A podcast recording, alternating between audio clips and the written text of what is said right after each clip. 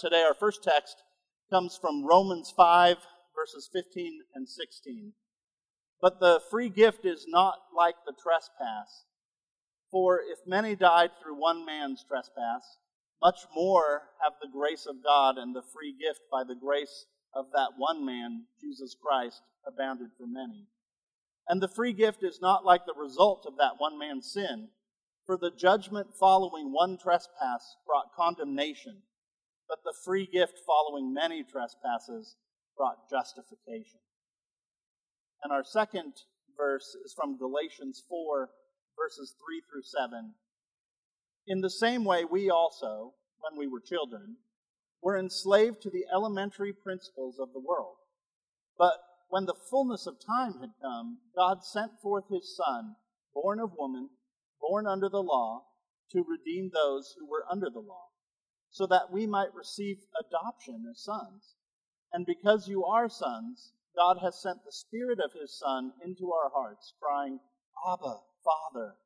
So you are no longer a slave, but a son, and if a son, then an heir through God. This is the word of the Lord. So we're in a series that we're calling Made Alive. And, and really, what the essence of the series uh, is this what happens when God saves someone? What happens when someone is being made alive? I mean, we're familiar with, uh, with churchiology and, and church phrases, but what's actually going on in the heart of someone who has been changed and begins to follow God? So, the, the first week, we, we kind of looked at this idea of, uh, of election and calling. And so there's a, yeah, an image right there on the screen uh, of, of what's called the Ordo Salutis, which is a fancy Latin word for order of salvation. So some theologians back in the day kind of put together this uh, kind of this order of what they saw happening systematically in the scriptures when someone became a follower of Jesus. And the reason why I want to show you this, and, and I, want to, I want our church to embrace this idea of God doing so much is because so many times we diminish what's happening when we're made alive by God. And, and because of that, we struggle uh, with our assurance uh, of faith when, when times get tough. And we struggle whenever we're on the mission of God and we don't see the things happening that we expect to see happening. And so, as we look at this, you, you know, kind of what we talked about two weeks ago was this idea of election and calling. We talked about how God set his love on people before the foundation of the earth, before he made anyone, that they'd be, be made alive, as, as Paul says in Colossians 2 and Ephesians 2. And we talked, we gave this image of, of how we're all like, like blindfolded people that are running straight for hell. And how, you know, Christians are calling out the gospel to them. And then all of a sudden, it's like the Holy Spirit unties the blindfold and we realize where we're headed and we turn around and we begin to follow Jesus. That call becomes effectual in our hearts. And then last week on Easter Sunday, we talked about this idea of regeneration and, and conversion. And, and what we said in that was there's this guy, Zacchaeus, that, that was the, you know, the, the worst of all sinners that's ever walked the face of the earth. I mean, he really was. He was. There's a category for guys like Zacchaeus, sinners, and then there's tax collectors. That was Zacchaeus, and he was a chief tax collector, one of the the, the, the dirtiest scumbags on the face of the earth. And all of a sudden, he has this desire to see Jesus. And so he climbs up into a tree, and God's been changing his heart. Jesus calls him down and dines with him and, and has a meal with him. And so God makes him alive because he didn't make himself alive because he was dead in his sin and his, in his trespasses. And so today, what we're going to be looking at is this idea of justification and adoption. Now, these are these are these are justification is a legal term adoption is a family term. What i've found is that in the fall we have both issues legal issues and family issues. They kind of go together sometimes don't they? I, I can remember in my discipleship group a couple years ago i was uh, i had okay here's the deal. 316 everybody know 316 right? 85 when you're coming off 85 and you get on 316 you know what i'm talking about right there? When it goes from 70 to 55 right? I'm, I'm traveling along, and all of a sudden, I'm just kind of moseying along, listening to my Spotify playlist, and, and then I see the blue lights show up, and this guy, this guy is literally standing out the road, and he goes like this. He's, he doesn't even get in his car. He just flips his lights on and does this. And, and I pull over and I begin to get frustrated with the situation because I've got this alibi, and I'm thinking, man, maybe I can get out of this thing, all right? I can get out of this. Maybe I can just kind of tell them what's going on. I'm headed to mentor students at Richards Elementary School this morning, okay? I'm trying to give back to the community. I'm, I'm trying to, uh, you, you, know, the, the, the, change in the speed, it was, it was just ridiculous. You know, 70 to 55. I mean, I just wasn't paying attention, officer. And he comes up to my window, I roll it down, and, and uh, he just basically says, uh, Can I see your license? I said, Yeah. He comes back and he goes, Here's your ticket. That's all he said to me. And I'm like, so mad. I'm like, I didn't even have a chance to talk to him. And so in my discipleship group, I've, you know, I've, I found that I've actually pretty much always had an attorney in my discipleship group. I don't know if that's a good thing or a bad thing, but at this point I had one. Gordon was in my discipleship group, and I said, Gordon, how can I get out of this ticket, man? I was telling him the alibi of everything that, that, had, that had happened, and he says, hey, man, here's what you need to do. Just show up in court and contest it. And so I said, you know, that's exactly what I'm going to do, Gordon. So I put it in my calendar like, you know, a month down the road to show up at court. I get up that morning when I'm going to go to court, I look at myself in the mirror, and I think, I'm about to spend like three or four hours in court for something that I did, and I'm going to try to lie and say I didn't do it. Who am I kidding? I broke the law. You know what I mean? And I'm, I'm trying to get out of this in my mind, and so I didn't end up showing up. I paid the ticket and, and went on my merry way. But, you know, friends, we all have disobedience issues. Um, we have disobedience issues that have led to legal issues, that have led to family issues and relationship issues with our Father in heaven. And when Jesus came to redeem sinners, he came to deal with those. He didn't come to deal with just the spiritual elements of our salvation, he came to deal with the whole thing. He came to save us holistically. So, the big idea of where we're going today is this, church. The enemy came to accuse and to alienate us from our Father. It's important we see that. Accuse, accusation, and alienation. So you got the legal issue, you got the family issue going on there. But Jesus came to acquit us and adopt us back into God's family. So I get three points I want to make as we go through this. The first one is the dilemma. The dilemma is accusation and alienation. So let's look at accusation first. If you got a Bible, open it up to Genesis chapter 3 where it all begins. It's it's it's really good to go back and look at where we've come from. So, what's an accusation? An accusation is a claim that someone has done something wrong. Am I right? We can't, we can't boil it down any lower than that. It's a claim that someone's done something wrong. And at this point in the, in the narrative of creation, the enemy comes and he accuses God of doing something wrong. Let's look at Genesis chapter 3 real quick. Genesis chapter 3, we'll look at verses 1 through 5 real quick. Here's what it says. Now, the serpent, now, let me give you a little context. At, at this point, God has created Adam and Eve, and he's created, he's created the world, He's created everything. And then we've got Adam and Eve enjoying God in His presence, in perfect fellowship and relationship with Him, you know, working and enjoying the fruits of their work in the garden. And then all of a sudden, the serpent comes onto the scene. Now, the serpent was more crafty. Now, that doesn't mean that he frequented Hobby Lobby but he was, he was crafty in the sense that he's deceptive. And I think a lot of times we undermine the craftiness and the deceptive nature of the enemy. You know, we put this little, this little devil on our shoulder. And guys, he's, he's far more crafty and deceptive than that. And he's really good at what he does. You know what his craft is?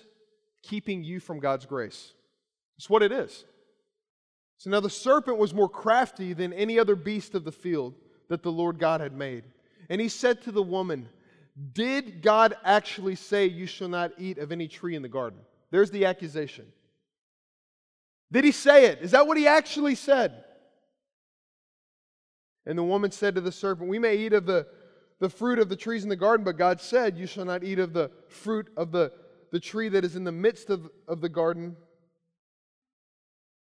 Neither shall you touch it lest you die. But the serpent said to the woman, you will not surely die.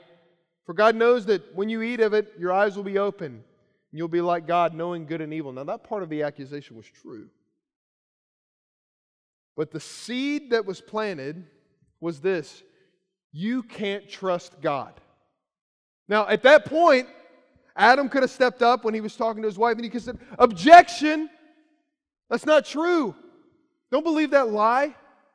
He could have, he could have stood up and said that, but he didn't. And so the bait was taken. And this little voice began to say in their hearts and their heads, God cannot be trusted. He doesn't have your best interest in mind. You need to, to trust me, the enemy. You need to trust yourself. God is holding out on you. So, you know the story. Adam and Eve took the bait, and because of their disobedience, we have what the world has become today. We have the sinful, fallen condition.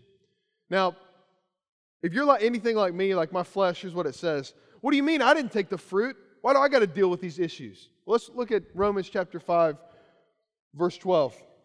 Paul writes it like this He says, Therefore, just as sin came into the world through one man, and death came through sin, so death spread to all men because all have sinned.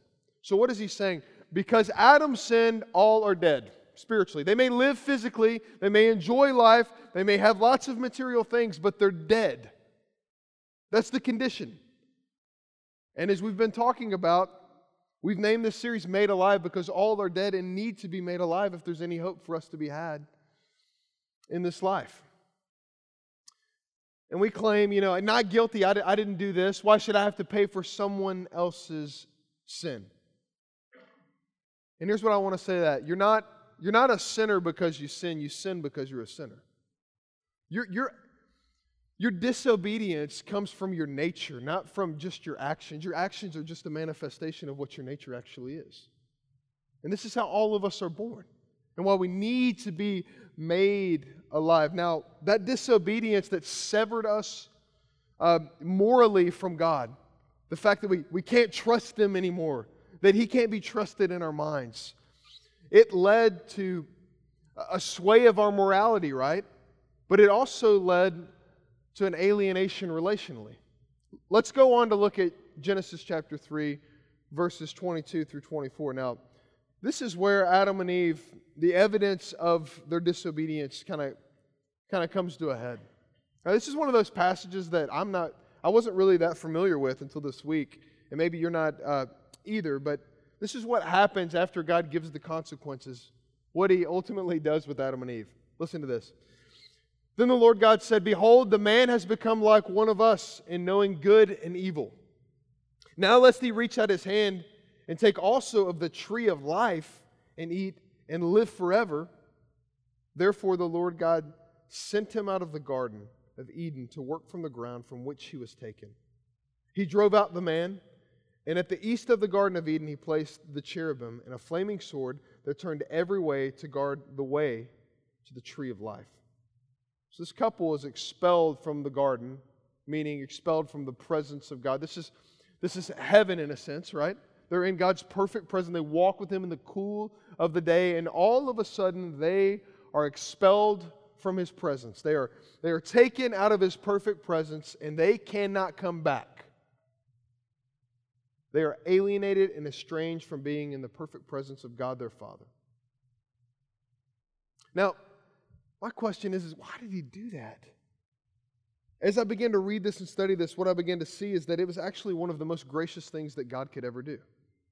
To send them out of the garden. Why?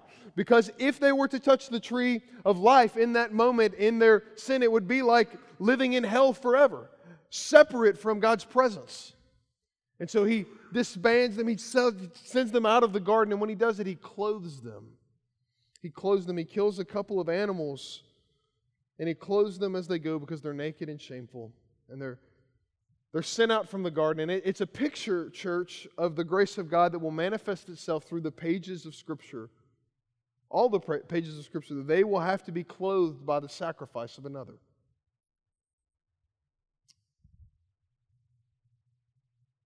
They are banished from the garden and they are orphaned children of God. So let's sit in that for a moment. So much of our lives is affected by what I've just described in Genesis chapter 3. The fact that, that our moral compass is broken because we think we can't trust God, and the fact that our relationship with God is broken. Jesus, church, comes to redeem both of them, but we have a very difficult time living in the redemption that, that He's actually done that. So, whether you, you, you follow Jesus or not, your enemy is active and he accuses you. And do you, do you ever wonder why you know in your head, man, I'm forgiven and I know that. I'm a son of God. I'm a daughter of God. I, you know, Jesus' perfect sacrifice has, has, has, has spoken for me, but somehow in your bones you can't believe it. And it's typically in your worst moments that you can't believe it. Do you ever wonder why that is? Well, Watchman Nee, who was a Chinese church planter in the late 1800s, uh, said it like this He said, Satan has another way to attack the believer who diligently follows the guidance of the intuition and spirit. Here's what he does he impersonates the believer's conscience to accuse him. Did you catch that? He impersonates the believer's conscience to accuse him. So, what does that mean? Your conscience is what? It's a gift given to you to guide your life by God. And what the book of Hebrews says is that when Jesus comes into our lives and makes us alive, he cleanses our conscience. And our conscience is this kind of voice and guiding kind of entity in our hearts and lives that leads us on the right path. And when it is cleansed by the blood of Jesus and filled with the words of Jesus, it guides us in life. This is why we don't have to worry if we're going the right way or the wrong way. If we're following Jesus, we're in His Word and we're in prayer, is that this, our conscience guides us. It's kind of a manifestation of the Holy Spirit's leading in our lives. He says, but there's this impersonator that comes. And he comes and he, he wants to mimic the, the conscience that God has given you and cleansed. And it's to impersonate these false voices, just like he did in Adam and Eve, that you can't trust God and that, that you really can't be forgiven and you're not really a son or a daughter of God. I mean, think about all of these types of impersonating voices that we hear. No one will love you for what you've done. You're banished from God's presence because of what you've done. If only all these people really knew who you were. You're such a hypocrite. All these voices that we hear inside of us, where do they come from? Do they come from the Spirit? We can know that the difference in the two is that the Holy Spirit always leads us to the blood of Jesus. The enemy always leads us to ourselves. It's just what he does. He leads us to trust and rely on ourselves and our own instincts. The Holy Spirit convicts us and he leads us to the blood of Jesus, and it reminds us that it is true, it is finished, we are forgiven. That's how you know the difference. So, how do we begin to live in the midst of those accusations with faith? Let's look at the remedies. The second point I want to make. The remedy is this is that Jesus comes and he deals with our legal and moral issues, but he also deals with our family issues. And we receive acquittal and adoption through the work of Jesus. So Revelation chapter 12, 10 describes this idea of how Jesus comes to acquit us. He says this um, in, his, in his writing here, in John's writing. He says, And I heard a loud voice in heaven saying, Now the salvation and the power and the kingdom of our God and the authority of Christ have come. For the accuser of our brothers has been thrown down, who accuses them day and night before our God. You ever felt that before? Ever felt the accusations of the enemy day and night that you're not enough, that you can't trust God? If only people knew who you were. Do you ever feel that? Where does it come from? It doesn't come from God. God has sent his son Jesus to throw down the tormenting accuser who absolutely seeks to destroy our lives and our hearts. And this is what the power of the gospel does. The work of Jesus in our redemption makes us alive. We're not ignorant of the schemes anymore. We see that the blood of Jesus has forgiven us, that, that because of what he's done, that we're, that we're free and we're forgiven and we're back in the family. Listen to this idea of what justification is from, from Romans chapter 5, this, this acquittal that, that we're talking about. So, so we look at Jesus' life and we see, okay, he's the only one who's ever fully obeyed. And he's the only one that's ever died as a perfect person for something that he didn't do. Now, now why did he do that? As I begin to look at the sacrifice of Jesus, I begin to see that, it, that it's the Father's plan, but also he is, he is in, in, his, in his person the wrath of God against you and I because of what we've done, the banishing power and presence of God, where He placed those angels there to keep us from His presence so that we wouldn't live forever in sin. That is what is being poured out on Jesus. And for you and I, you know, I think we look at it, we're like, oh man, poor Jesus, why do you have to do that? But, but I'm beginning to look at the cross like this. No, Jesus, thank you for staying on the cross because I needed all of God's wrath of, against sin to be poured out on Jesus. Because if not, I can't be secure in what you've done for me today. I'm always wondering is the, is the hammer going to drop? Is the knife going to drop when I mess it up again?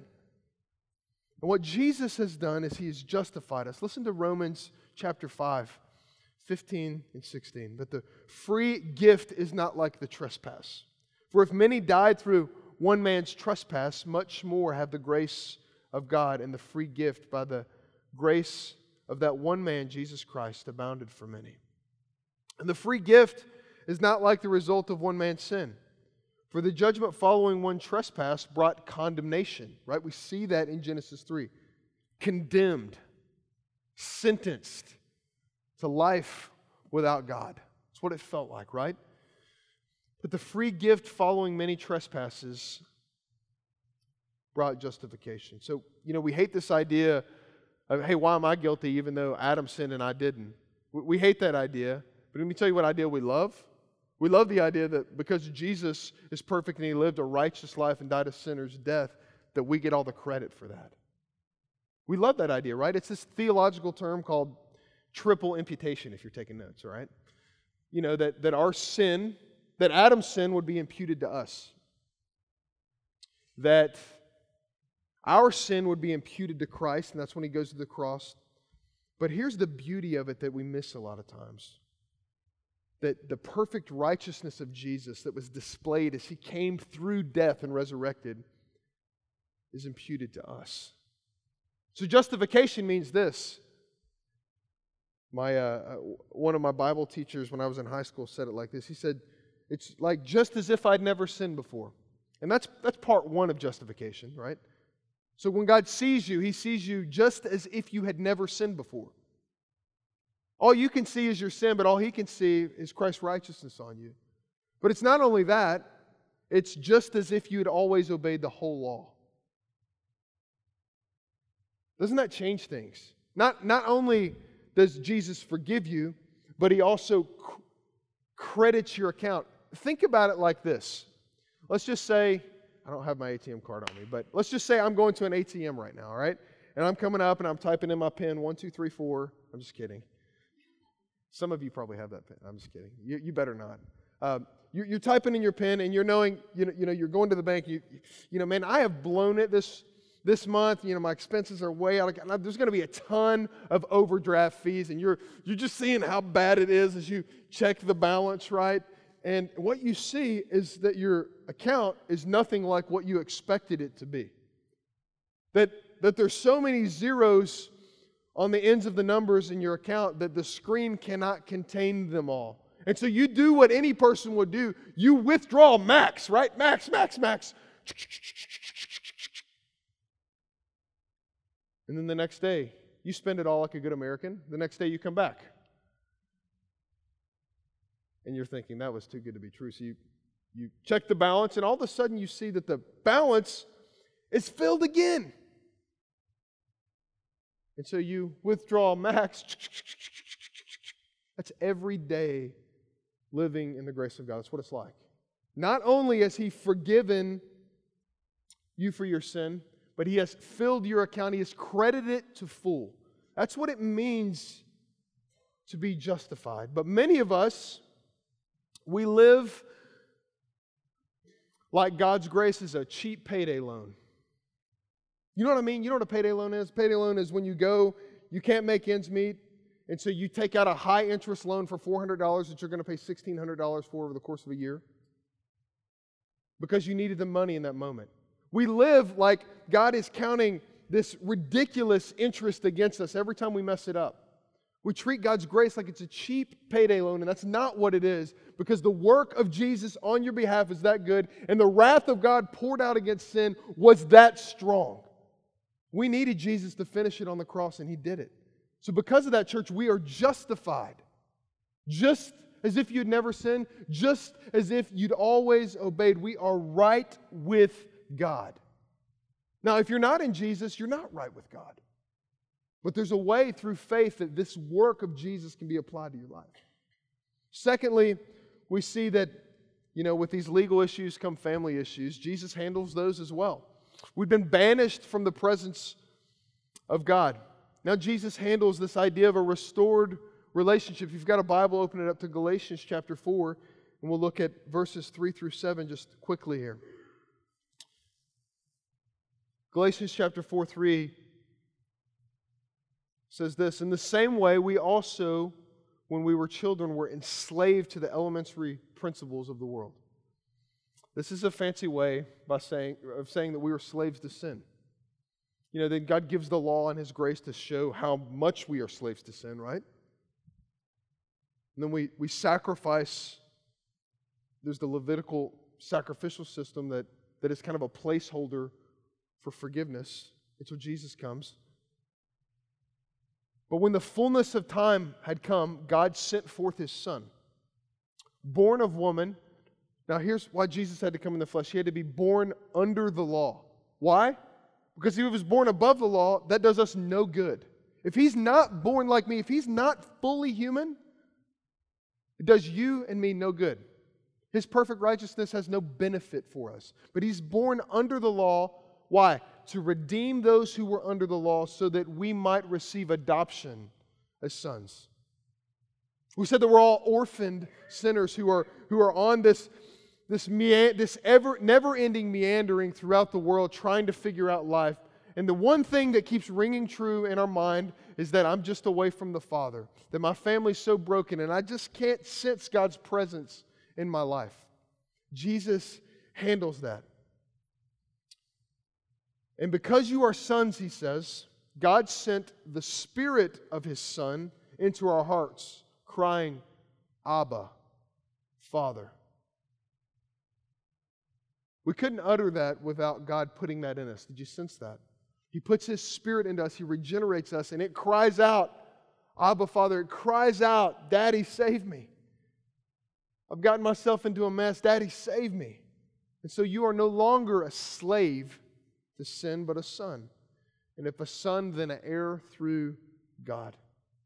Church, this is one of the most significant passages. This and Romans chapter 8, which also talks about this in a similar fashion, is one of the most significant passages in my life.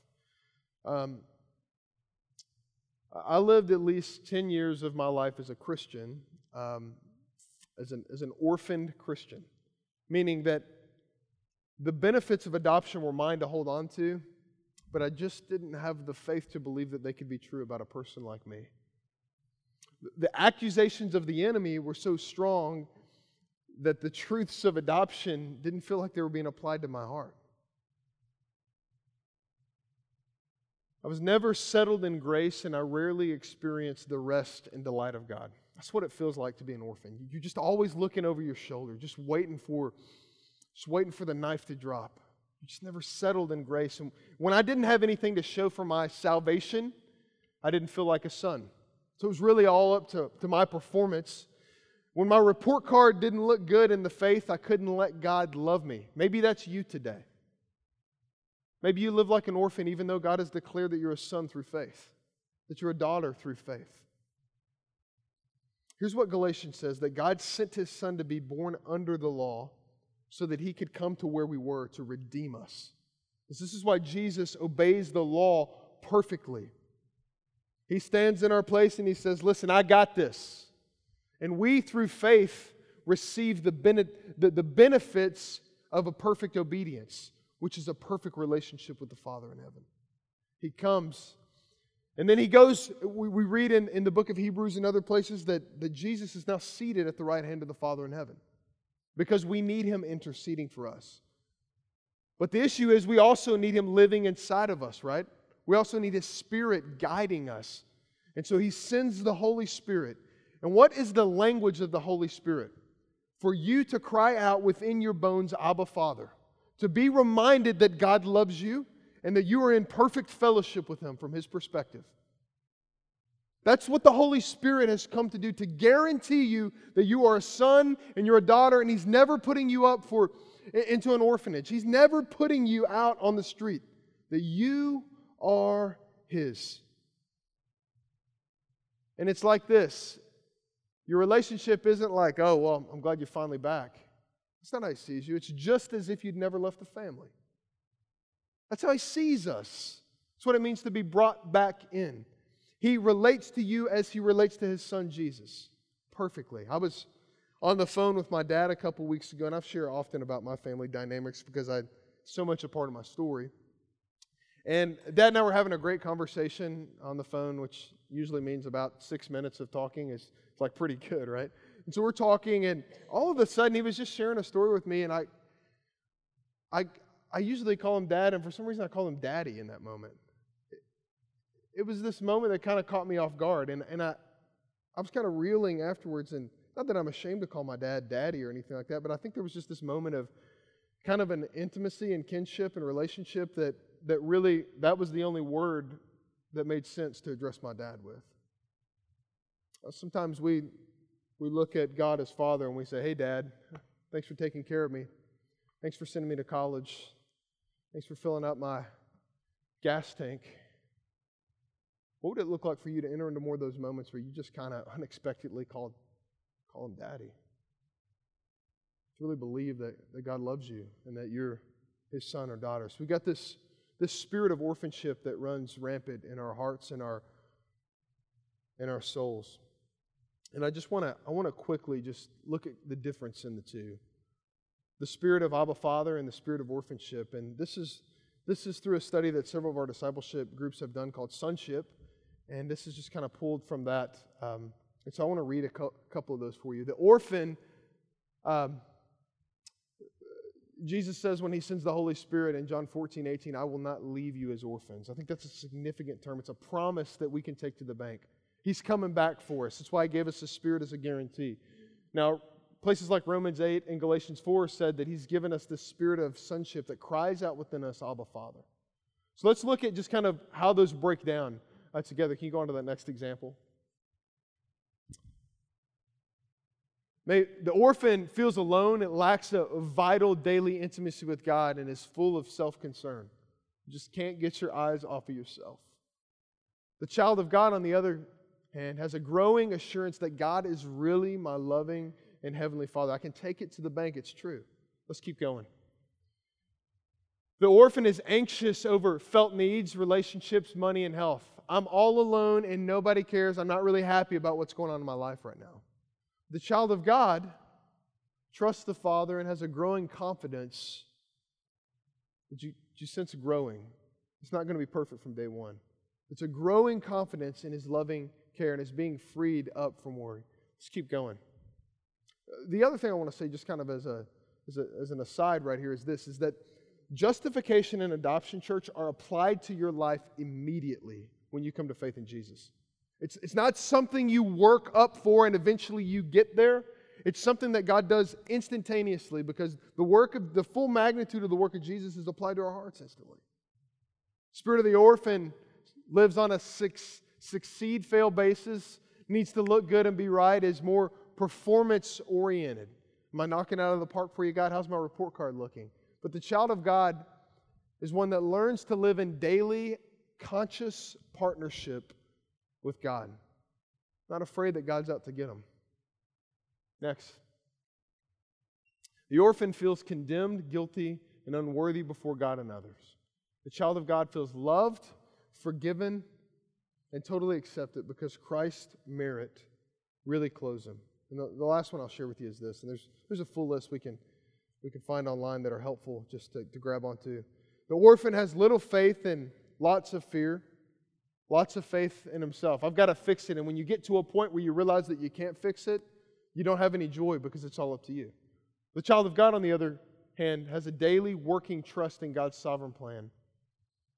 As, loving, wise, and best believes God is ultimately good. And that was the lie that ultimately took Adam and Eve down when they begin to doubt the goodness of God. So, how do we begin to walk this out, church? How do we begin to implement this in our life? We have to keep coming back to the foundation of our redemption, the foundation of our, our salvation, that Jesus has really come to handle the biggest issues that we have in life our, our, the way that we've been severed from God, that Jesus has come to deal with. And I, I just want to I want to remind you of what it looks like to, to, to live acquitted and adopted before your Father in heaven. To continue coming back to the blood of Jesus. That if there, there's a spirit in you that says you're not a son, you're an orphan, that's a lie. Because Jesus died and he, he bore the full weight of God's wrath so that you could be a son and a daughter. If, if there's this lie that's inside of you that says you're not enough, look at how bad you are, and you you believe by faith in, in the work of Jesus, that's a lie. Because that's not how God sees you. The verdict is in and it's finished. We've got to continue to come back to where does this, the spirit of what I'm hearing and believing, where's it coming from? And if it doesn't lead you to the blood, forgiveness, and life that Jesus gives us, it's not from God. And we as a church have to constantly be telling the truth to ourselves, but also to those that we share life with. How many times are we so content to let people live in misery without telling them the gospel? Oh, too bad. I'm really sorry about that. What would it look like to say, hey, do you follow Jesus? I mean, you, you know that you're perfectly righteous son or daughter in his sight, don't you? Because of what he's done. To just remind one another in love about those truths, I think could be very helpful. I want, I want to close just with a quote from John Owen. Um, and may it stir our hearts uh, toward more worship as we head into communion. If the love of a father will not make a child delight in him, what will? Let's pray. Father, thanks for uh, this morning. Thanks for your truths that are compelling to our hearts, that are renewing to our minds.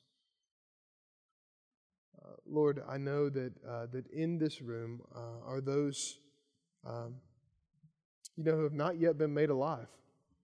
Or that, that, that, that see that spirit of orphanship, that see that, that spirit of, of guilt. And it weighs heavy upon them even this morning. Lord, I pray that your spirit would come and quicken their hearts and awake them to the new life that can be found in Jesus. Father, for the, for the follower of Jesus in the room that, that just really struggles to believe that this could ever be true, Lord, would you convince them would you convince them with the power of your Spirit in their hearts that they would know that they are beloved children of God, made right with God through the work of Jesus, brought back into the family through the blood of Jesus? And would you, would you stir our hearts more and more toward worship this morning? It's in Jesus' name we pray. Amen.